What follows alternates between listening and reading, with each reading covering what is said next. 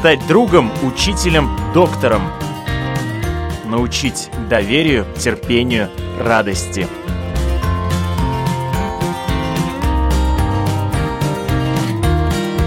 Школа для родителей на Латвийском радио 4.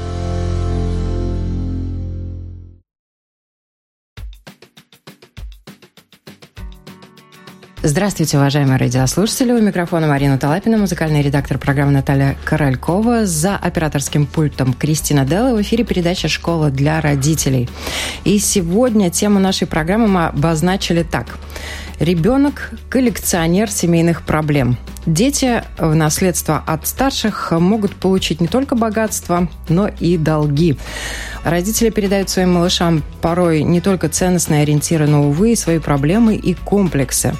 Как это сказывается на психике ребенка, на его теле, что он может забрать во взрослую жизнь и потом передать своим детям, и какие есть пути решения этих проблем, сегодня мы попробуем разобраться, и поможет нам в этом наш гость. Я рада представить. У нас в студии педиатр, мануальный терапевт, гомеопат, психолог, человек, который работает с детьми и взрослыми уже около трех десятков лет, доктор Игорь Цивака. Здравствуйте. Здравствуйте. И э, хочется спросить, с чем вы сталкиваетесь в своей практике? Что вас э, побудило поднять вот именно эту тему? Ребенок – коллекционер семейных проблем.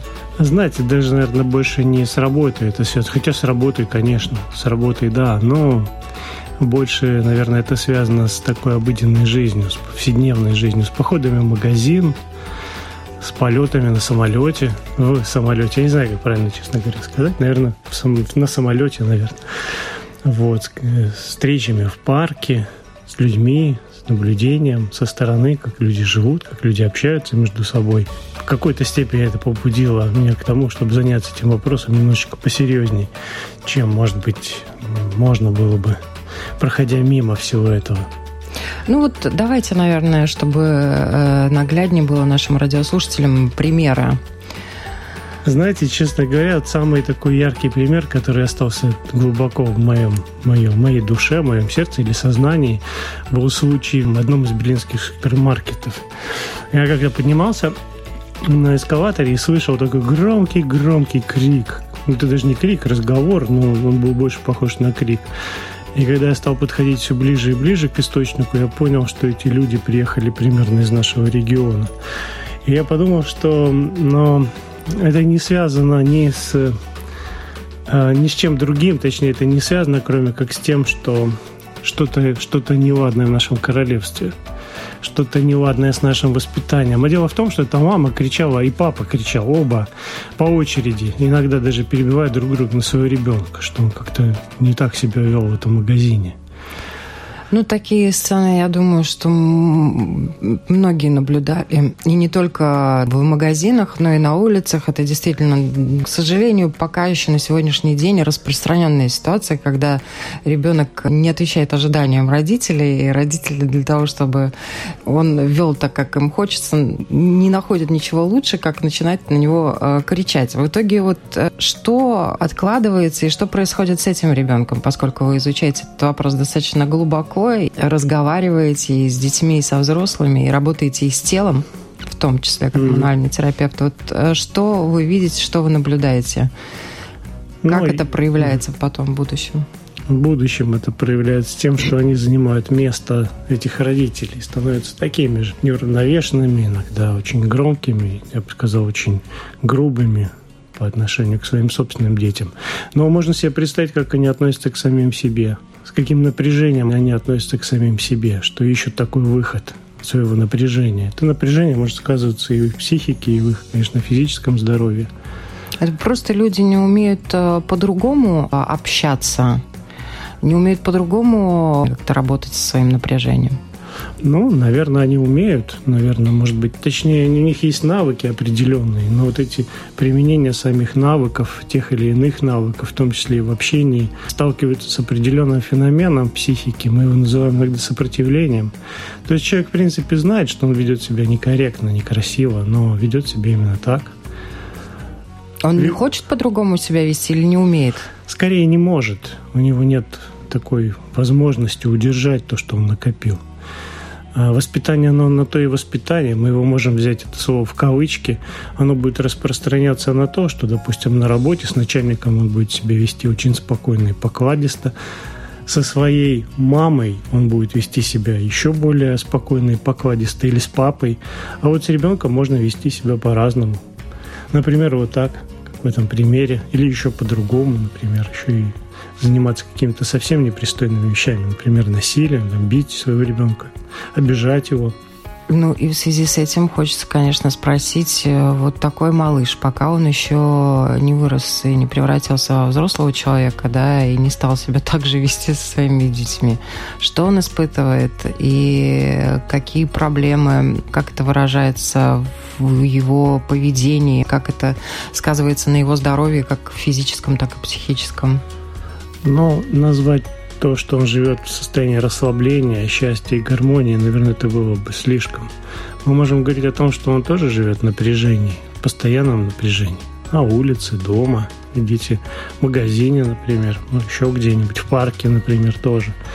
Постоянное напряжение, постоянное внутреннее угнетение, оно будет сказываться, безусловно, в его здоровье в том числе. Ему захочется выскакивать из этого состояния, он будет это делать, находить разные способы. Какие, например? Ну, как правило, он тоже будет совершать некие, некое насилие над кем сможет. Над палочками, над камушками, над водой в речке или в море будет кидать туда что-то, над животными, но чаще всего над самим собой. Как? Например, падать где-нибудь на ровном месте, например, биться обо что-нибудь, например, еще что-то делать. Конечно, здесь очень много побуждающих мотивов. Он будет искать, конечно, жалости к себе, чтобы его пожалели, чтобы его полюбили таким образом. Дети не очень-то понимают, что такое любовь. В принципе не понимают. У детей нет такого свойства в их психике понятия «любовь». Это скорее очень-очень взрослое чувство, очень индивидуальное и такое очень сокровенное. Поэтому в данном случае дети будут воспринимать жалость со стороны родителей как любовь, искать ее своими доступными способами. Но, но одно дело он будет причинять себе вред, а другое дело, что он будет при этом чувствовать или до этого, или во время этого чувствовать. Но, как правило, он чувствует определенно потерянность, растерянность, он чувствует страх, хотя на самом деле он чувствует ненависть. Но ненависть нельзя чувствовать своим родителям. Это запрещено, это вообще невозможно, это кавычках невозможно. Таких детей заставляют поверить в том, что ненавидеть своих родителей плохо. И тем более, что добиться таким образом жалости маловероятно. Внутри, в подсознании этот ребенок начинает выдавливать это чувство ненависти, злости, гнева, отчаяния, все это перемешивается. И деформированное чувство назад возвращается в виде страха, например mm страха, он боится своих родителей. Хотя на самом деле он их ненавидит. Но ему кажется, что он их боится. Можно себе представить, что чувствуют свои, э, его родители, э, когда они ведут себя таким образом. И сколько у них подавленных и, самое главное, измененных, видоизмененных чувств. Люди, людям не свойственно проявлять свои чувства такими, какие они есть. Их психика имеет некий феномен все искажать. Просто потому что нельзя проявлять любовь открыто, нельзя. Ну, это в кавычках нельзя. Не принято, да? Да, всего некого воспитания. Вот как так? Значит, подойти подойти и сказать, я тебя люблю, прям вот так вот.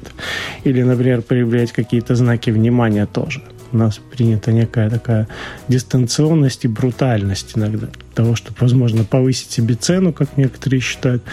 Хотя на самом деле потому что люди, это происходит потому, что люди не умеют проявлять свои чувства, раз, а не умеют они, потому что их не научили, два, а три, потому что это просто некультурно и так, ну, это все в кавычках, безусловно.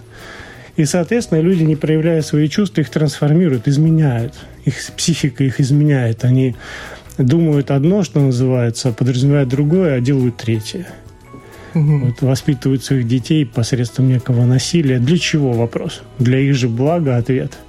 Но вопрос во благо ли? Скорее для того, чтобы, а не потому что. А для того, чтобы, как некоторые говорят, для того, чтобы ему было лучше в жизни, хотя на самом деле ему будет хуже в жизни. А если еще разобраться с другой стороны, для того только, чтобы снять собственное напряжение. Причем такое унаследованное напряжение. Иногда людям, которые проявляют насилие, просто легче от того, Что они его делают? По той простой причине, что когда-то в детстве они сами испытали насилие. Да и не только в детстве. Но чаще всего, когда в детстве. Когда в раннем детстве испытали насилие со стороны чаще всего близких, очень близких людей, родителей или тех, кто их заменяет. И таким образом, чтобы снимать напряжение, у них есть один способ, тождественный, самый простой. У психики есть э, такой тоже феномен, она ищет самое простое решение. А самое простое решение делать другому то же самое. Просто потому, что подсознательно им станет легче на время, конечно. Ну, это если так, чуть-чуть, чуть-чуть копнуть. А в итоге получается, что родители, поскольку ребенок маленький и слабенький, это достаточно как бы безнаказанное дело. Ну, условно, конечно. Накричал на ребенка, но он же не пойдет никому не пожалуется, он же еще маленький. А у него это все копится, копится, копится, и в итоге я уже задавала вопрос, как это сказывается на их физическом здоровье? Ну вот да, конечно, копятся. Они действительно последние некие собиратели родительских проблем. Такие не коллекционеры, а собиратели, как вот копилочка, как вот маленький поросенок, которого кидают денежку, и в конце концов эта денежка его разрывает на куски, или точнее дает повод разбить его. Чему-то там, да, разнести это все туда-то, значит, можно тут выражаться по-разному. Лучше помягче, конечно. Например, разбить. Но лучше разбить ее вот так сильно, так раз. Это с точки зрения того, кто является этим поросеночком. Если мы так немножечко импонируем ему, входим в его некую роль. Когда там мало денежек, разбить ее не хочется. А когда совсем много, с той свинки трудно передвигаться, она становится такой неповоротливой, такой весь костной, и хочется ее разнести в дребезги. А эти денежки – это ведь те самые чувства, которые ребенок накапливает. Мы часто говорим о том, что дети накапливают некий опыт. Смотрите, дети вон языки учат по два, по три, по четыре языка. Сейчас это очень актуально. В некоторых странах родитель один говорит на одном языке, а другой родитель на другом, а ребенок на третьем и родители, что в школу ходит там или в садик, его там с ним по-другому, на другом языке. А родители плохо говорят на местном. Для того, чтобы общаться с ребенком, они ищут, учат третий язык очень часто. Ребенок вон какой он умненький, он математику высшую может, наверное, учить. Языки его научит, накапливает. Видите, какой интересная губка такая. Но вместе с этим он накапливает и некий опыт то, что ему передают родители. Например, накапливает страх. Но больше всего накапливает обиду, конечно. По сути дела, мы говорим о том, что других чувств и не существует, кроме обиды и кроме другого чувства, которое его должно, естественно, уравновешивать. А все остальные – это реакции. Вот он злой, смотрим, ребеночек злой. Какое чувство он накопил? надо полагать обиду. Или ребенок, например, такой вот активный и очень такой напуганный. Какое чувство он накопил? Надо полагать, обиду он накопил. А вот уже обида его, значит, определенным образом мотивирует там, к действиям. Посмотрим, ребенок очень агрессивный, там кидается, что-то бьет, что-то скандалит. Какое чувство он накопил? Обиду. Но, как мы с вами говорим, нельзя обижаться на родителей. Нельзя на бабушку обижать. Нельзя на бабушку обижать. Вот на всех можно, на бабушку нельзя. Или на родителей нельзя. Да? Вот он знает, что на родителей, а он же вот обижен уже. Что делать? Нужно трансформировать эти чувства. Надо их менять внутри, подсознательно менять. Он думает, что у него сегодня просто плохое настроение. Или он сегодня просто вот не в себе. Родители говорят, его лучше не трогать. Он сегодня не в себе. Вот все это он накопил. Но реализовать прямым образом обиделся и проявил свою обиду нельзя. Что тогда надо делать? Накапливать. Накапливать это значит жить в напряжении. Любое накопление эмоций приводит к напряжению. Напряжение мы часто сравниваем со спазмом. Вот если вы спрашиваете, что, мы, как мы это увидим, ребенок сжатый, весь, у него болит животик, у него спазмированный животик, плохо кровоснабжается желудочек, например, его желудок, кишечник. Мы видим, что у него возникает при плохом кровоснабжении атрофия определенная или воспаление. Мы называем это гастритом, называем это колитом или коликами вдруг ни с того ни с сего ребенок начал кашлять. А это спазм в определенных частях его горла. Детям вообще свойственно кашлять, если вот ну, многие, наверное, заметили.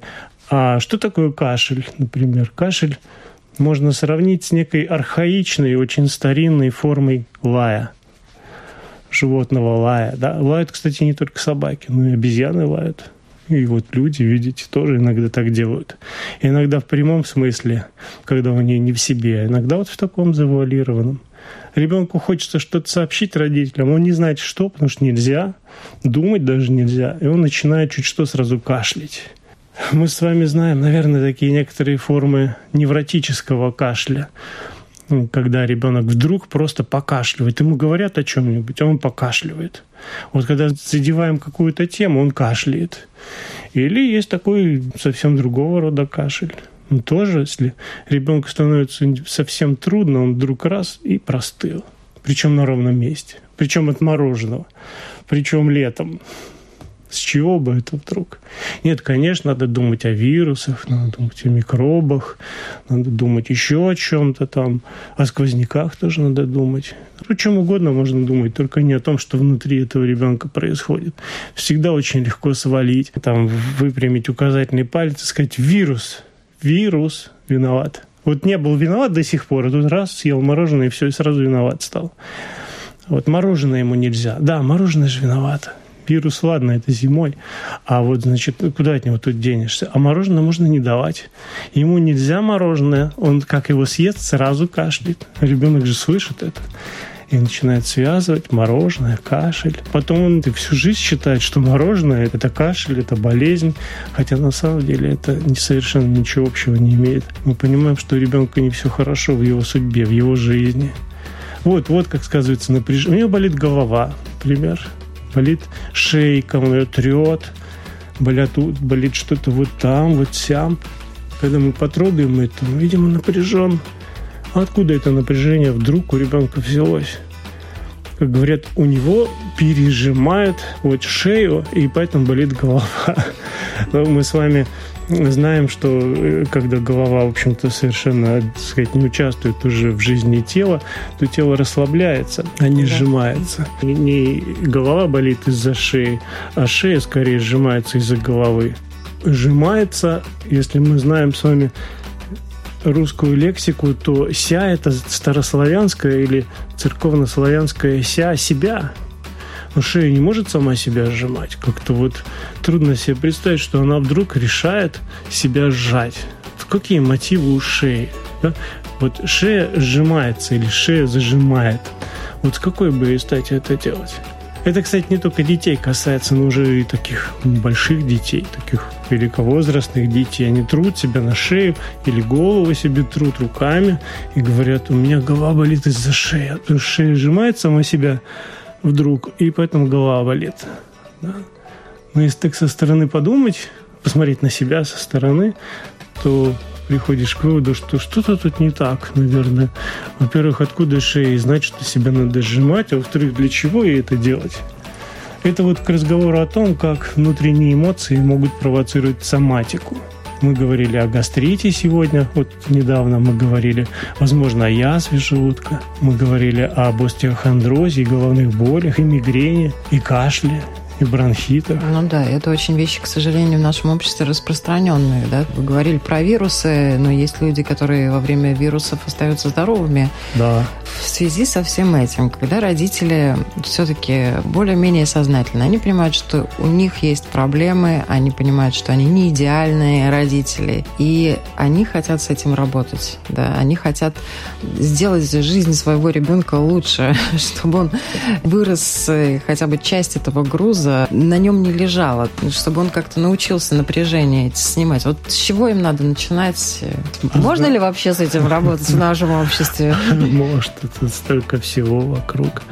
Родители водят ребенка на массаж, водят ребенка в голокамеру, там он дышит солью, например, и они думают, что он перестанет кашлять. Они водят его на прививки, на еще куда-то, на рентген могут тоже отводить. Но это уже такие радикальные, так скажем, методы борьбы и лечения. А сплошь и рядом. Ну, сплошь и рядом. Что могут очередь. сделать сами родители без врачей?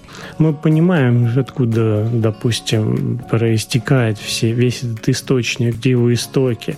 Родители не всегда понимают. Они думают, что вирус, оказывается, он что-то решает, вдруг думает, ага, вот Васечка маленький или Коля, маленький мальчик, вот дай-ка я вот тут тоже, вот как вот, как вот родители делают, и я тоже его возьму и потрясу чуть-чуть. Только родители снаружи, а я вот изнутри. Ну, психология вируса обычно соответствует психологии родителей. Психология бактерий тоже. Там все ведь по себе начинают как-то это все воспринимать. Вирус обижает детей, да, не я, а вирус, правильно? Ну, так легче как-то жить. Но если отвечать на вопрос, что родители могут сделать, я бы ответил так очень широко и можно узко. Вот для начала очень широко им необходимо самим стать счастливыми, чтобы дети тоже себя чувствовали так же рядом с ними. Это очень широко. А многие скажут, что это такое? А как тут можно в таком мире, когда вирусы вокруг, те-то вокруг, все-то вокруг, все мечтают поскорее видеть, поскорее, главное, ну, вот только выйдешь и сразу же. Да? Гроза тоже, когда она там грохочет, тоже мечтает. Значит, раз и напугать. И целится прямо вот в этого вот, значит, Михаила и в эту Марию, да, попасть хочет. Поэтому а очень страшно вокруг дел. Как тут станешь счастливым, а? Вот как? А оказывается, и гроза, и вирус, и, и все остальное, и машины, которых много, и начальник, который злой. Чаще всего все это в собственной голове. И как вот я себя веду в принципе, как я изнутри себя мотивирую, и так оно и вокруг. Но оказывается, счастье, оно, оно такое ну, не эфемерное понятие, а, возможно, это понятие связано все-таки со здоровьем. Психическим здоровьем, с каким-то эмоциональным здоровьем, физическим, естественно, здоровьем. И, и таким образом можно передавать детям не свою болезнь, не свои страхи, не свои какие-то проблемы. Мы сегодня такую тему разбираем. Собиратель а, родительских проблем. Да? Ну вот, вот он и собирает этот ребенок. Если проблему менять на радости, да, допустим, то он будет собирателем радости. Радости, да. Тогда можно сказать, ребенок собиратель родительской радости. Красиво, а? Да. А родители на разных языках, предположим, разговаривают. Значит, мама, она э, кинестетик такой, она вся такая под впечатлением ходит. Ай, как все там вокруг, как все плохо. Муж ходит, значит, в шортах летом, на встречу какую-то между там своими партнерами. Что это? Или в майке. Ну, это без... вот. Ее это очень беспокоит. Надел бы костюм и галстук, значит, ну, повысил бы себе стоимость. Стоила бы его встреча там условно не столько-то, а уже вот столько-то. Да? Значит, дома он тоже ходит в спортивных штанах, и коленки вытянуты из них да? А если бы надел, значит, вот другую одежду, все, сразу стало... А этот мужчина, значит, муж, говорит, хватит, я знаю сам, как мне жить, да? Хватит меня учить. У мамы, значит, одни представления в семье, а у него другие представления в семье. И он ей логично объясняет, как вот она не права. Да? А она не слышит. Они разговаривают вроде на одном языке, на латышском или на русском, или еще на каком-нибудь. Они понимают и год не понимают, и два не думают, надо родить ребенка. Вот будет понимание. Ребенок кричит, общее понимание, что надо качать. Ну, просто главное. Вот проблема семейная решена. Все. Значит, ребенок не кричит. Надо подойти посмотреть.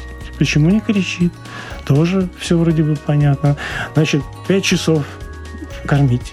Все понимают. И муж понимает, и жена тоже понимает. И в 6 там нужно, значит, на улицу. Все ясно и понятно. Но ребенок вот из такого маленького, помните, поросеночка, вот эта вот копилочка, превращается побольше в поросеночка. Ему уже годик или два. Да, с ним надо разговаривать. А, а как можно разговаривать? если они между собой не понимают вообще, как разговаривать, а с ребенком понимают. Ребенок должен слушаться, правильно? Правильно, да, вот все. Удобный ребенок должен До, слушаться. Да, должен. Добавить. Он должен. Причем для его же блага, да. Но это вот в два, в три года он должен так вот, да. А в пять, в шесть, представляете? Там уже трудно даже себе представить. Там же должен быть солдатом. Солдат, да, да, солдатом. Именно так, да. Там ему покупают иногда даже одежду похожую на, на военную. Ну, или мама говорит, нет, значит, у него должна быть другая одежда. А папа говорит, ну ты понимаешь, он же там то, да и все. В общем, опять непонимание. Надо второго или кота. Ну, лучше ребенка второго, да. Так было хорошо первый год, а? Такое понимание, да. Хотя понимание не всегда Вот, например, мама, значит, устала, да. Я пойду полежу. Значит, там Иван, там, или Максим, или там Петя говорит, и ты посмотри за моим ребеночком, а я пойду посплю, да. А он занят, у него там дела, да, он говорит, знаешь, я занят да, очень сильно, очень. А вот, мне там надо в компьютере посидеть или на телефоне, или пойти куда-нибудь срочно. Вот э, как жена только решает пойти поспать немного, сразу вот мужу надо срочно куда-то идти. Ну, и опять накапливается что-то в этой семье, да, накапливается. А вот ребенку уже пять лет, он не слушается, как солдат. Куда же податься, да, что делать? А вот нужно это напряжение как-то снимать, да. А снимать, значит, жена сразу чуть что слезы, а муж чуть что сразу уходит из дома. Так просто не снимешь, уйдешь, оно остается. Помните копилочку с поросеночком? Mm. И мама... такие же копилочки. Да, и мама поросеночек в своем роде. И папа тоже такой еще поросеночек. Что надо еще поискать такого, да?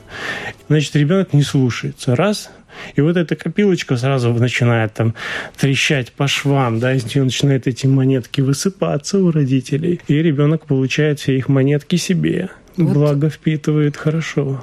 Хочется увидеть какой-то свет в конце туннеля. Вот что такое семье делать? Таких семей наверняка много в нашем обществе, правильно? Да, кто-то кинестетик, кто-то такой дигитальный человек, который все по логике. Но очень часто дигитальные люди, такие как вот этот мужчина, образно говоря, они сами по себе кинестетики, только когда-то в детстве им пришлось надеть некую маску, маску такого дигитального полубрутального, продвинутого такого человека, да, вот он еще и профессию себе выбирает там какую-нибудь, где речь идет о цифрах, о каких-то данных, да, потому что чувствовать ему было в детстве нельзя. Он кинестетик, он чувственный человек, а чувствовать нельзя. В его семье не принято было проявлять некие чувства. Помните, как есть такой фильм «Наша Раша», да? Э, там вот, значит, брутальный человек живет в Челябинске, да? Там они стружкой моют себе, значит, спину труд и прочее. Такой брутальный. Нельзя чувствовать. И становится он кинестетик, надевший маску значит, такого дигитального, брутального человека, мужчины. Папа такой был, потому что когда он а, выпивал, да, единственное, что его держало в этой жизни, это то, что он такой вот весь рассудительный. Он мог там часами читать лекцию своим детям. И детки перенимают на себя некий его образ такой. Не его всего целиком, а образ. Пить нельзя, они понимают, но так как батя бухал.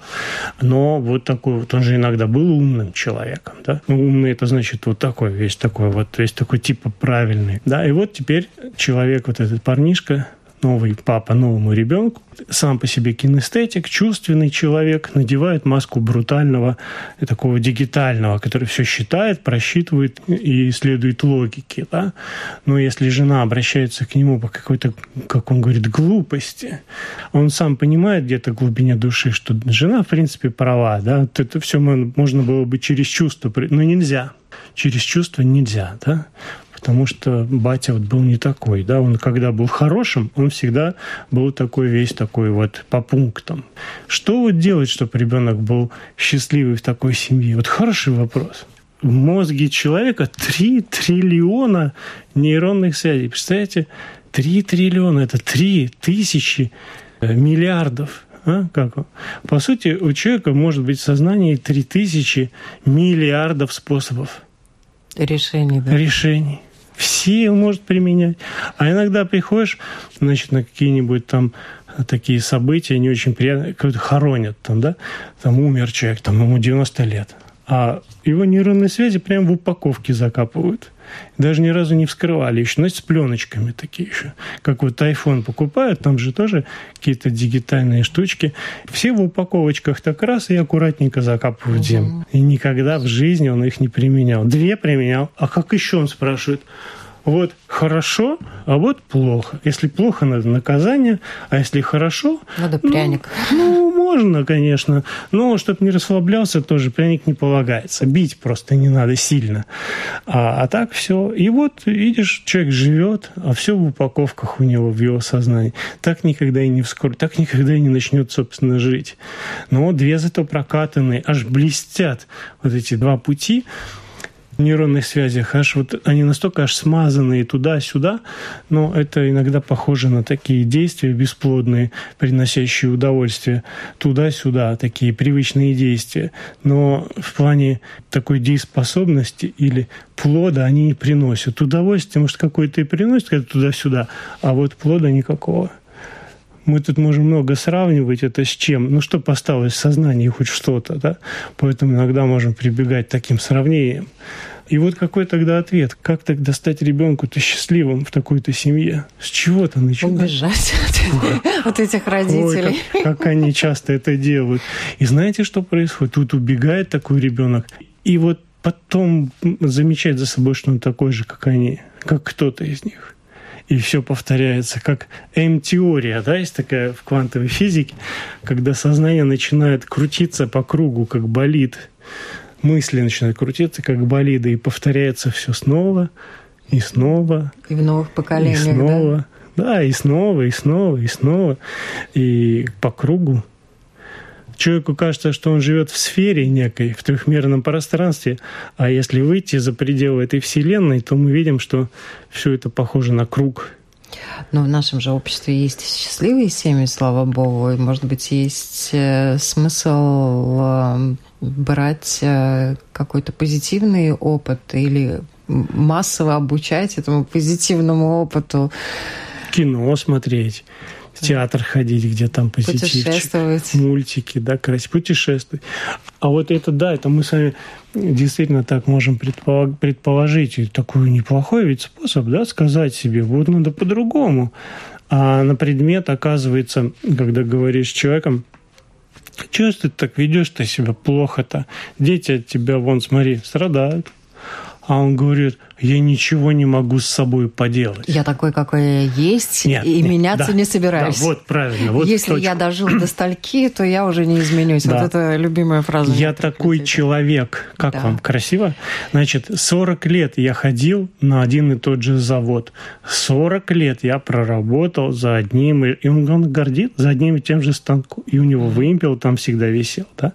А за одним и тем же. И домой сразу. Домой да. Дома, значит, должно быть тоже по расписанию ужин, значит, душ не ну, было не обязательно, раз в неделю раньше было. Там в баньку можно баньку, было. Да. Там, там бухнуть чуть-чуть на, на выходных. И вот жизнь, не жизнь, а именины сердца, как вот говорил один да. из героев. Да? Но все главное упорядочено. И это хорошо, он считает. Да? Хотя это можно было бы назвать, что всю жизнь, он бы так сказать, я всю жизнь провел себя как вот узколобый такой вот такой тупой человек. А нет, нет, так не годится. Стоп, стоп, стоп. Я проработал 40 лет на одном и том же месте. А, красиво? Красивее, да? Вот. И еще просто можно сказать, я такой человек без всего вот этого вот. Просто я такой человек, я не могу вот так. Вот так вот сразу взять и вот так вот. И вот это сразу взять, как вот той спящей красавицы на сто лет заснула, когда веретено, помните, укололась Укололась, и заснула. Да. Да. А вокруг шиповник вырос, все тоже колючий. И никто не мог подступиться. И спит, значит, сто лет. А через сто лет и мама даже заснула. Помните, придворные. А через сто лет бах и проснулась. И бегом, куда девушка побежала, а? К зеркалу, да, а там все та же девочка в зеркале, отражение. И мама там, хоп, тоже раз, тоже девушка, ну, почти. И тоже смотрит, и тоже такая же. Только имена у них поменялись немного за это время. На лбу, да. У мамы имя теперь иллюзия вечной жизни, а у девочки ее дочери какая? Какое имя? Иллюзия вечной молодости. вечной молодости, да. Вот какая шутка-то э, интересная. Так никогда жить, собственно, никто и не начал, да. А вот туда-сюда, помните, из этой нейронной сети использована всего одна нейронная связь, нейронный путь, хотя их всего э, вот столько-то, сколько мы говорили. Кто-то говорит даже 4 триллиона. Ну ладно, нигде не, не могу точно... Ну, 3 триллионов вполне достаточно. Да, да. За жизнь даже одного бы хватило, да, но у нас как вот правило, я такой человек, это значит, у меня один нейронный путь, вот так, все, хотя все остальные в упаковке. Да, угу. и Бережем. бережем, чтобы закопали вместе с ними. Знаете, раньше хоронили со, с этим золотом, какими-то там статуэтками, и, вот, и, и там еще там собаку могли тоже рядышком, или лошадь, вот. А тут с нейронными связями. А, красиво. Я буду покоиться в могиле со своими связями а, э, нейронными. Неиспользованными. Неиспользованными. Красиво, правда? Романтично. Вот когда заживу, так заживу.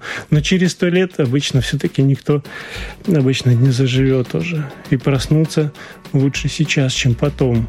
И вот это я такой человек, оно как-то не очень, не очень радует это вот изречение. Я такой человек. Ну, ну и что дальше? Ну, что, что ты такой, да. да.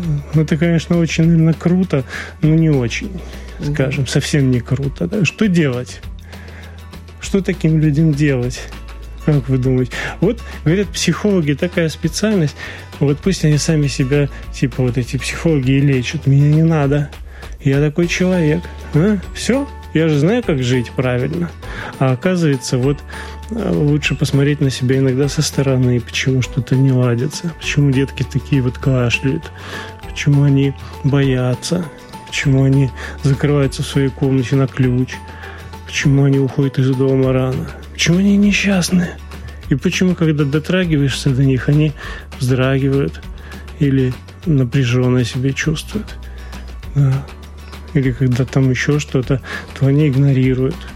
Говорит, он вообще, или она вообще сорвались с цепи иногда говорит. Или вообще она не уважает отца. Неуправляемые. Неуправляемые дети. Да. А у него бунт.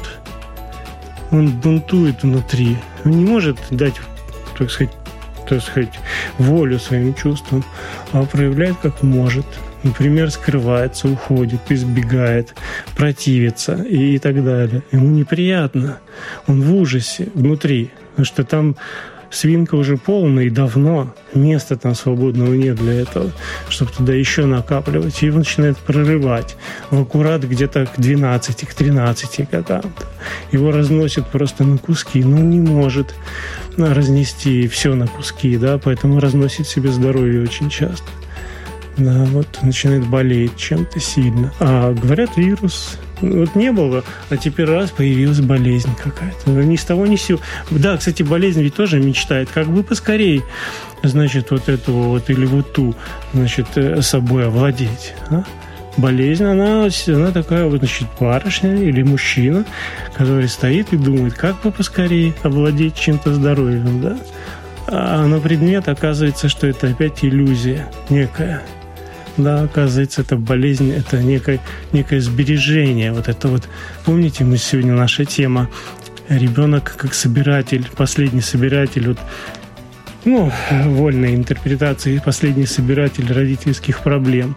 Вот такой вот набирает их, а потом вот не знает, куда от них деться они тяжелые, вечно вечным грузом, а за время своего детства ему пришлось их трансформировать и очень утрамбовать, так глубоко утрамбовать, что он теперь достать-то их не может. Но они на него влияют. Это все сбережение влияет. Вот как говорят люди, ну, так из обычной жизни, я миллионер. А, красиво? Миллионер. Ну, значит, у него есть миллион чего-то там, не знаю, фишек, денег, еще чего-нибудь, марок. Но он миллионер, да, ему надо думать, что с ними, с этим миллионом делать, да, куда его деть, как его беречь, да. Это не значит, надо выйти на улицу и марки эти рас... или денежки какие-то раскидывать. Это значит, что нужно с этим как-то жить. Ну, и миллионер это значит уже обречен на вот определенное поведение. Одна нейронная связь, помните? Тогда, то есть надо ездить там куда-нибудь на курорт обязательно. Два раза, три, три, три. Значит, кинокамера отечественная тоже три. Да? И нет, портсигар, портсигар был золотой отечественный, три, и кинокамера импортная, тоже три. Дубленки. Да. В общем, надо куда-то девать свое. Это, точнее, нужно нести этот вот, эту марку на протяжении всей жизни. Да? Вот, вот, а избавиться от нее он не знает как. Может быть, где-то и догадывается, но не знает. И вот, конечно, психологическая помощь, я думаю, здесь была бы кстати. Для того, чтобы разобраться, откуда весь этот, где этот исток, откуда он такой человек. и что у него настолько бессознательно запрятано. Ведь нельзя же было об этом даже думать. Как это так? Как это так об этом думать? Приходит человек и говорит, я так люблю свою маму. Ему там 45, так люблю свою... А потом выясняется, что он так ее ненавидит, что просто капец. Извините за выражение. Капец – это конец, да, по, по друг, на другом языке.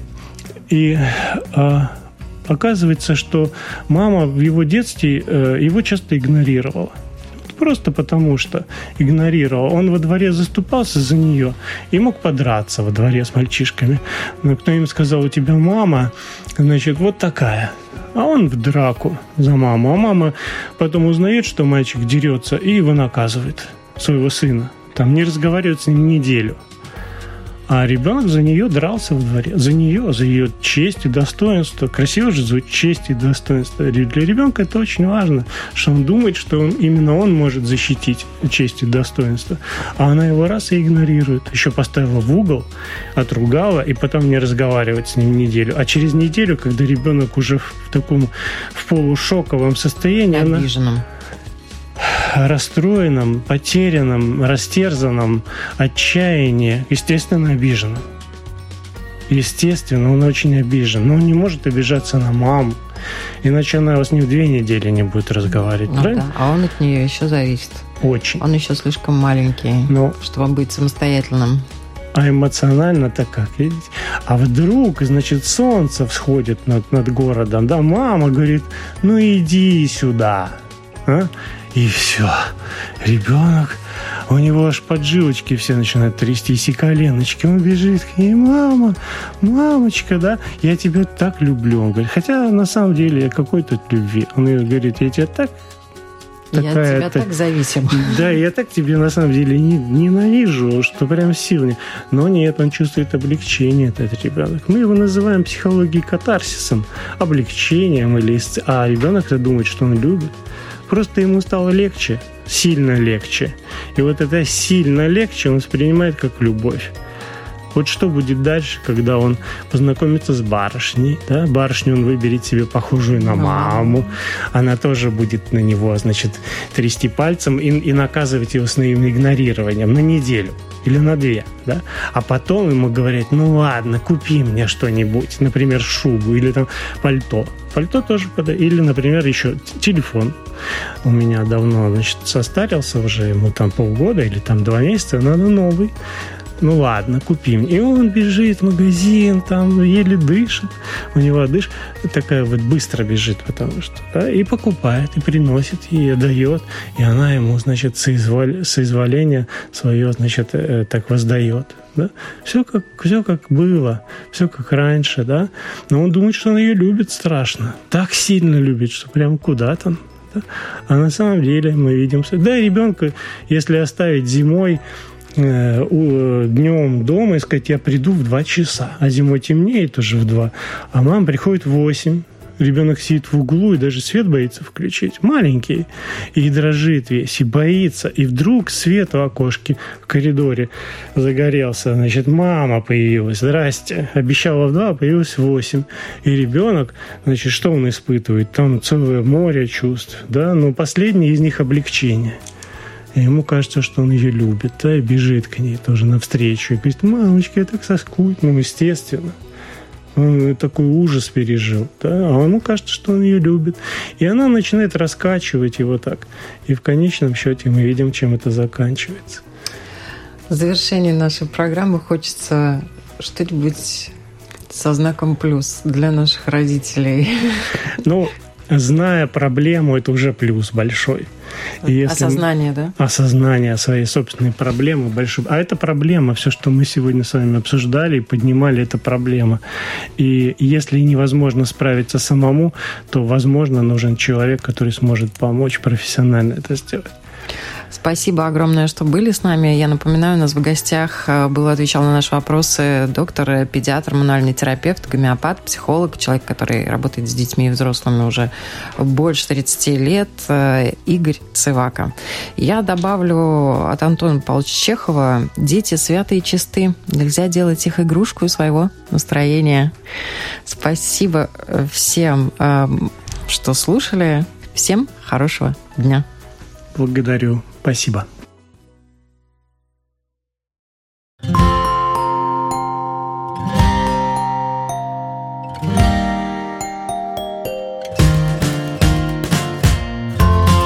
Стать другом, учителем, доктором.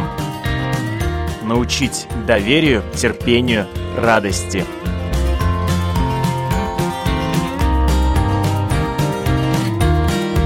Школа для родителей на Латвийском радио 4.